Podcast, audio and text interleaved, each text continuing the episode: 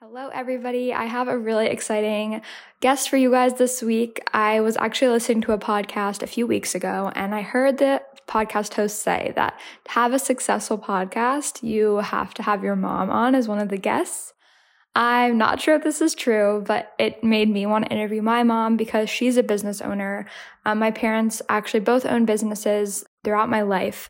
And my grandpa's a business owner, and I'm actually a fourth generation entrepreneur. So business owning is just in my blood. But I'm really excited about this episode. My mom is a speech therapist. She has had her own business for decades now. Um, she opened up her own brick and mortar. So we're going to talk about that. And we went through some pretty difficult struggles during the crash in 2008 because my dad owned a construction business and my mom struggled with some of her clients. So we talk about going through some of those more difficult moments and how she overcame it. And so I'm really excited to share this episode with you guys and really get to learn from somebody who's been an entrepreneur for a long time. So, with that, let's get started. Welcome to Unstrictly Business, a podcast where we interview business owners about everything that helps them succeed, from business advice to self care and everything in between. I'm your host, Callie, and each week we'll share a new episode with behind the scenes content that reveals what it's really like to run a successful business.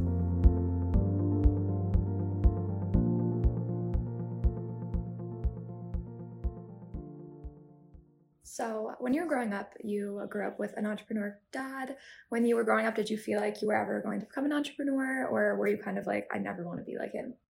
No, I think I really liked the lifestyle and the work you know that you could do owning your own business rather than working for someone else. So i don't think i grew up thinking i'll do this kind of job working for myself but i think i had a definite sense that i would work for myself. And then growing up in kind of i mean 50 years ago there was your mom worked at home she was just a stay-at-home mom and you were kind of expected to help her in the kitchen and clean when your brothers got to run off because you had four brothers so do you think that impacted you at all the way that you saw like the role of women i think so and i think kind of going back to your first question i i think i wanted to do the work raising a family and having children and you know contributing to a household in in that way but also working and i think part of my desire to work for myself was is, was because I was going to be able to combine sort of a domestic and working lifestyle. Um, if I I was my own boss, I would be able to figure out how to do both at the same time. I think that's what I thought.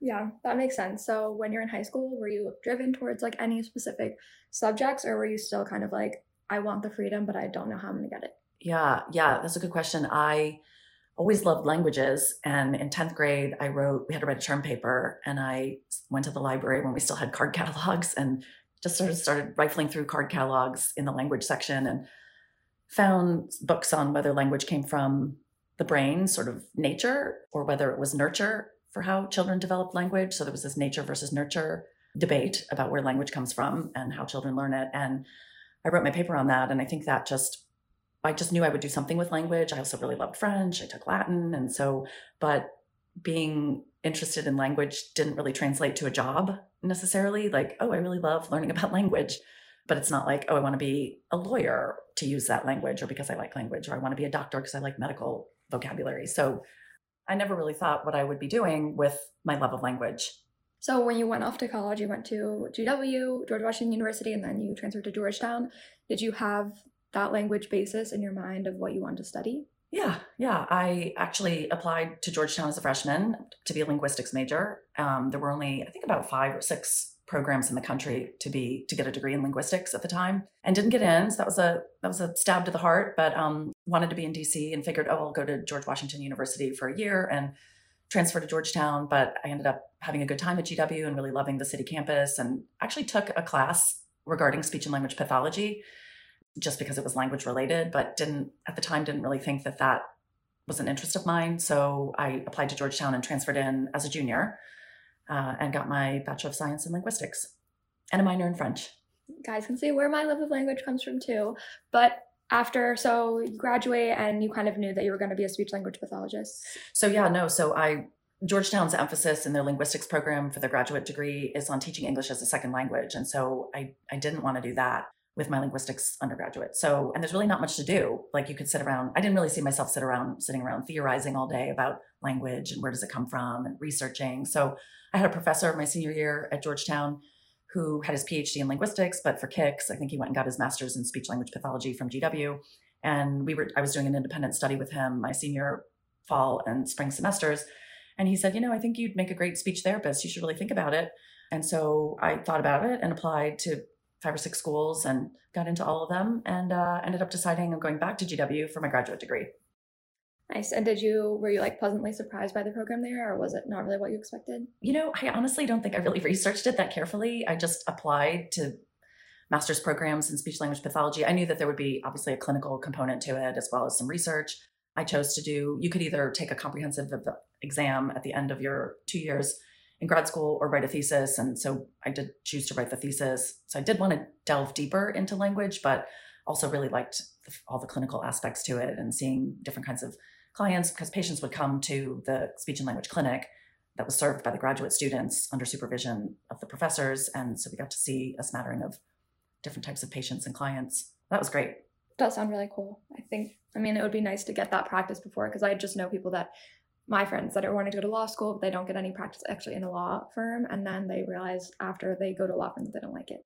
So it is nice that you had that. Yeah. But so after you graduate and you get your master's, you go and you work in a office. So yeah, so I did my two externships. The second year of grad school, you actually get to do a placement at an actual place. So I did. I always thought I would work with adults, and I did my fall placement at Washington Hospital Center, which is an acute care hospital. And then I did my spring externship at National Rehab Hospital. People there for longer term treatments for traumatic brain injury and stroke. And I, I just always thought I would work with grown-ups and I loved it. I loved that work and I loved being in a medical setting. But when you finish your graduate degree in speech pathology, you have to do a third year called your clinical fellowship year. And someone has to supervise you. So it's diff- it can be difficult to find a CF placement because it's going to take time away from someone who's actually an employee to do this supervision piece. So I took a CF position at an adult day program for adults with developmental disabilities. So kids with autism and Down syndrome and other developmental disabilities grow up and become 40 year olds and 50 year olds and 60 year olds. So this program, the grown-ups would come there during the day and do different activities and they would also volunteer out in the community. So I would go on a bus or, or in a van with them to support them in communicating with their non-disabled peers, whether it was at the Howard University Hospital linen department or a soup kitchen or um, a church, you know, doing sort of cleaning tasks for a church. So that was really neat. It was like getting to be out in the community. It wasn't in an office at all, being out and about and helping, the, we called them consumers at the time, which I really hated that word, but um, to help the consumers navigate their day, you know, using communication skills. That does sound really cool. So was it working with them that you kind of question like maybe I would want to work with like younger kids or did you always think like I really like working with older patients? Yeah, I really liked being with the grown-ups. Um, but I started having my own kids and and as I I think I worked at St. John's for like 7 years and then had you and then just and then had Michael, you know, quickly after your brother and so just thought, you know, maybe maybe it is better to have a work life a little more focused on kids and i was seeing you guys go through typical language development and speech production and so i knew that would like parlay easily when i was working with clients younger kids so so that was why i made the switch. And how did you feel like when you started doing that? Did you like it as much or was it kind of a weird transition? Uh, i i did like it i think because my skill set transfers so whether you're that's one of the great things about this career i think um, you can work with adults, you can work with kids. The transition to working with kids wasn't difficult because I brought the skill set and all the skills that I had honed working with the other population. And so it was an easy transition. And I really, I was enjoying kids, just I had them at home and playing with toys. And so, yeah, I really loved that work at that private clinic where I worked. How many years did you end up working with the younger kids in that clinic before you kind of started being like, maybe I want to have my own business? Right. So I think that's really what inspired me working for this woman, Donna. She owned a private practice in Arlington. I worked there for three years. So I started in 2000 and worked there until 2003 when we moved down to Norfolk. And I I liked watching her be her own boss. She got to make decisions. She could pick up clients if she wanted, or she could, you know, spend time honing her own skills, going to conferences. She seemed to enjoy supervising other speech therapists that worked for her. And so, yeah, I think I think watching her operate her private practice is something that pushed me on like yeah that's definitely what i want to do in this field. So, what were kind of those first steps when you knew that you wanted to start your own practice? Yeah, so when we moved, when we moved to Norfolk, I looked for a building and had to think of a name and uh, you know get through go through all the tax ID stuff, the legal and logistics kind of stuff, and then I some of the fun parts, which is bringing toys from home to the clinic, where once I had the space, and then you guys would come play there, or you know siblings would come there and be like, "Hey, that's my toy that that you took out of the toy room." But yeah, and then so I think I think it was just there was partly administrative stuff, but because my practice was small, I was really the administrative piece to it was pretty just a small piece of my week, and then most of my week was spent providing services to people. Yeah, that makes sense. I think that is something that sometimes other business owners struggle with is when their business gets like bigger and they end up doing more of the administrative side that they don't like as much. But we didn't really mention this, but my grandpa, my mom's dad, he owned a furniture store and his dad owned a furniture store. And my my uncles they all grew up in this furniture store. So was grandpa like really excited that you were doing this? Or was he kind of like stand straight and narrow? Like he's pretty i don't want to say strict but he's really he's a realist. So i don't know if he was like yay go follow your dreams. Yeah i think i think he was excited for me. I think he loves working for himself and i don't think he could i think it would be hard for him to advise any of you know my siblings and myself to go work for corporate america let's say or work for a big hospital. You know and he's he's the type he will admit that he's the type of business owner that can really only focus on one store. Like there are there's his competition where they have six or seven stores or they're nationwide but he really likes just focusing on just the one store and says he doesn't really have the skill set to expand. And i think i have some of that. You know there was a time where i mean the place that i rented in norfolk had a lot of rooms and i could have hired other therapists to do the work but work for me and expand the practice. But I, I think then it becomes more administrative and you are supervising people and seeing what they're up to. And so, yeah, I think my dad was supportive and I think he, I think it makes sense to him that I just have the, a small practice. He never really encouraged me to, you know, expand to multi states or, yeah. Yeah, that makes sense. And so you're doing this for a while, you really like it, but there is like some difficult parts. My daddy also was a business owner. He had a construction company at the time, and this was in 2008 during the crash of the economy. And so I know that wasn't easy. So how did you deal as like a business owner, not having like that stability, not having health insurance, like not having a 401k?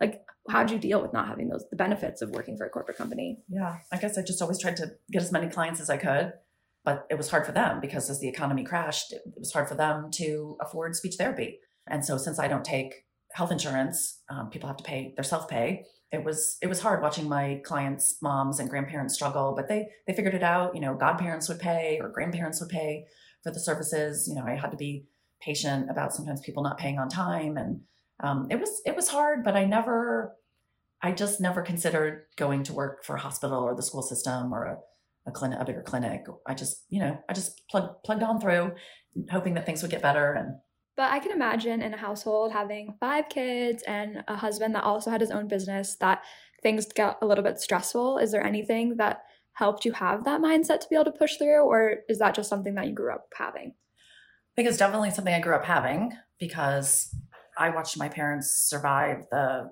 70s with, you know, high gas prices and super high inflation and then I watched my dad's business really thrive in the 1980s when taxes were lower and the economy was strong. So I think I was well aware, without really thinking about it that consciously, but I was aware of changes in the economy and changes in, you know, the, the American society could affect how small businesses thrive or don't thrive. So yeah, I think it was just, you know, I wanted to work for myself and you just take the good and the bad when that happens and just keep moving.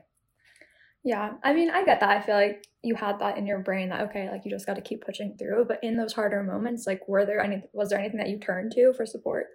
Sure. Yeah, I certainly turned to family and friends. Um, you know, anything for me is sort of worth it for my kids, and um, I really enjoyed the families that I served, and so I got a lot of strength from helping kids find their voice and seeing the families so elated, and certainly my faith that also got me through. I'm, you know, spiritual religious person and and I know that God has a plan and so I think that helped as well. Yeah, I definitely think like having a spiritual there's a really big spiritual aspect to self-care and certainly like connections with other people. There's a lot of research about having community to support you can really help lift you up. um, especially as a business owner. Um, but kind of what you touched on with your kids, how you wanted to help do it for them, and how you moved into more child speech therapy instead of adult speech therapy. Um, what was it like balancing being a mom and a business owner? It was hard when you know owning a business for me like work is never done you might be doing it at nine o'clock at night or 11 o'clock at night or five o'clock in the morning and fitting it in wherever you can. So, but again, I kind of think of that as a positive. Like I can have a very flexible schedule being a business owner versus I have to show up at 8:30 and I have to stay until 4:30 and there's nothing else I can get done on the job if I'm working for someone else. So so I think actually owning my own business gave me the flexibility that I needed to raise five kids and work at the same time. After nap, you know, during nap time or after bedtime or before they woke up in the morning. Yeah, that makes sense. And I think that is why moms either like start businesses when they move to having kids because like they either want to have that flexibility or they want like purpose outside of their children. I know a few families that were like stay-at-home moms, but then they started their own businesses because they were kind of feeling a little bit like their identity was just like their kids, so they wanted to find something a little bit outside of that. But I think that's really interesting and a good point that as a mom, it's kind of good to be an entrepreneur or have more flexible schedule so you definitely like went through some hardships in your business, but you also had some success. And do you think most of the success of your business, the fact getting new clients was mostly word of mouth, or how did you market your business?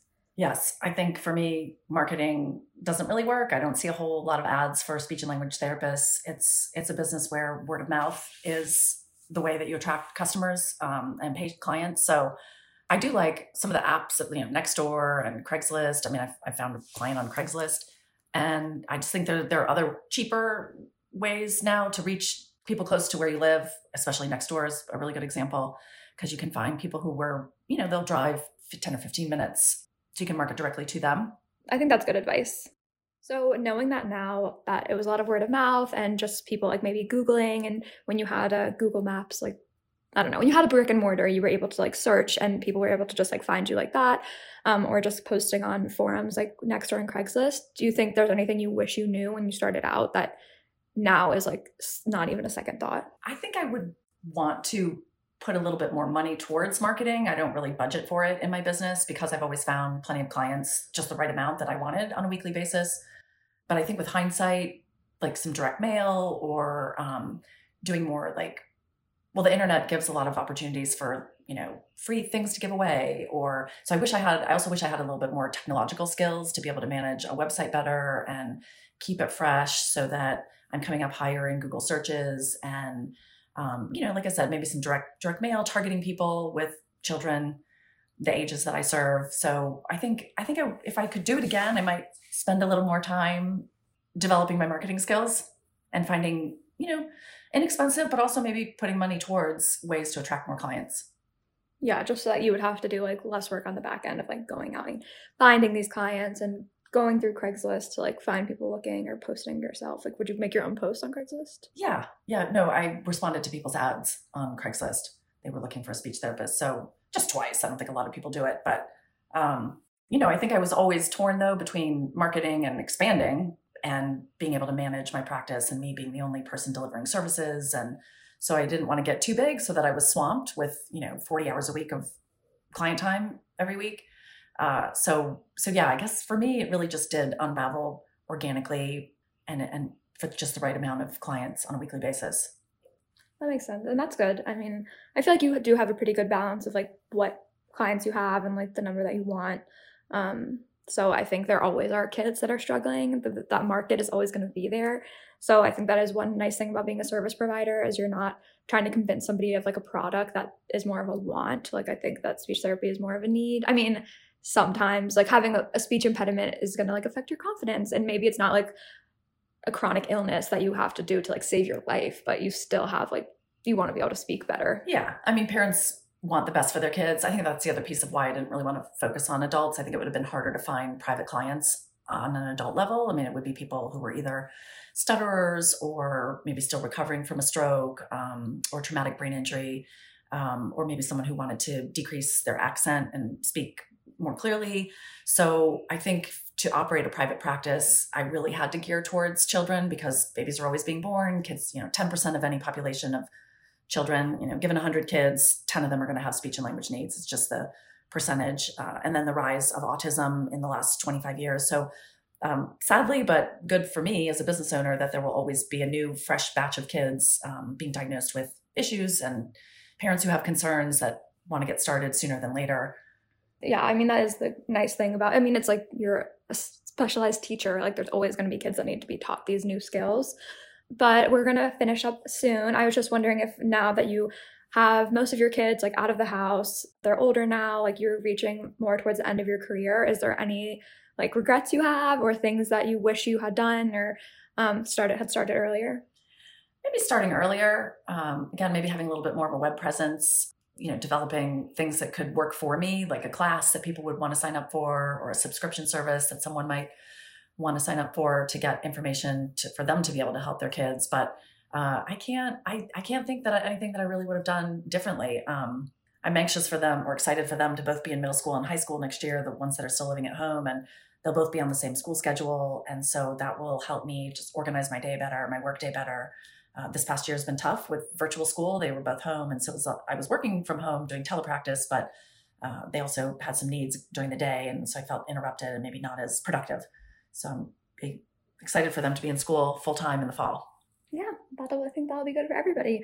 But now they're finishing up. Is you can you tell everybody if you have anything that you want to share that you maybe didn't get to talk about, or how people would be able to reach you if they're interested in learning more about speech therapy or building a business? Sure. Yeah, I think I think for me it's like I love WH questions. They really help us dig deeper. And so for me, I'm always asking myself who, what, where, when, why, how of what I'm doing during my week. So is it still suiting me? And I love how I can work. I love deciding how much I get to work or want to work or need to work.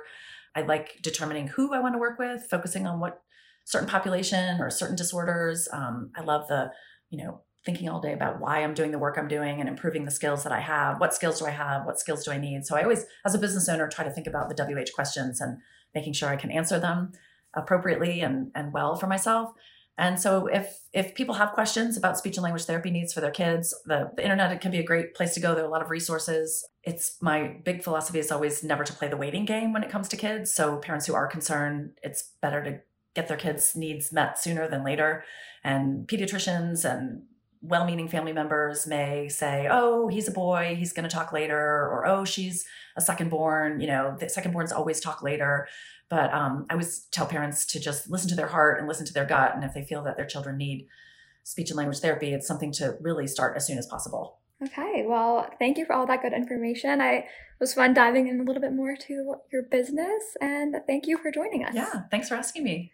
Okay, well, thanks everybody for giving this episode a listen. If you enjoyed, you can listen to some of our other episodes or leave us a review below, and have a great rest of your day. Bye. Thanks for listening to this week's episode of Unstrictly Business. Want to learn more about how you can create a successful business of your own? Visit our website, dewelldepartment.com. Dewell, D E P T.com. See you next week.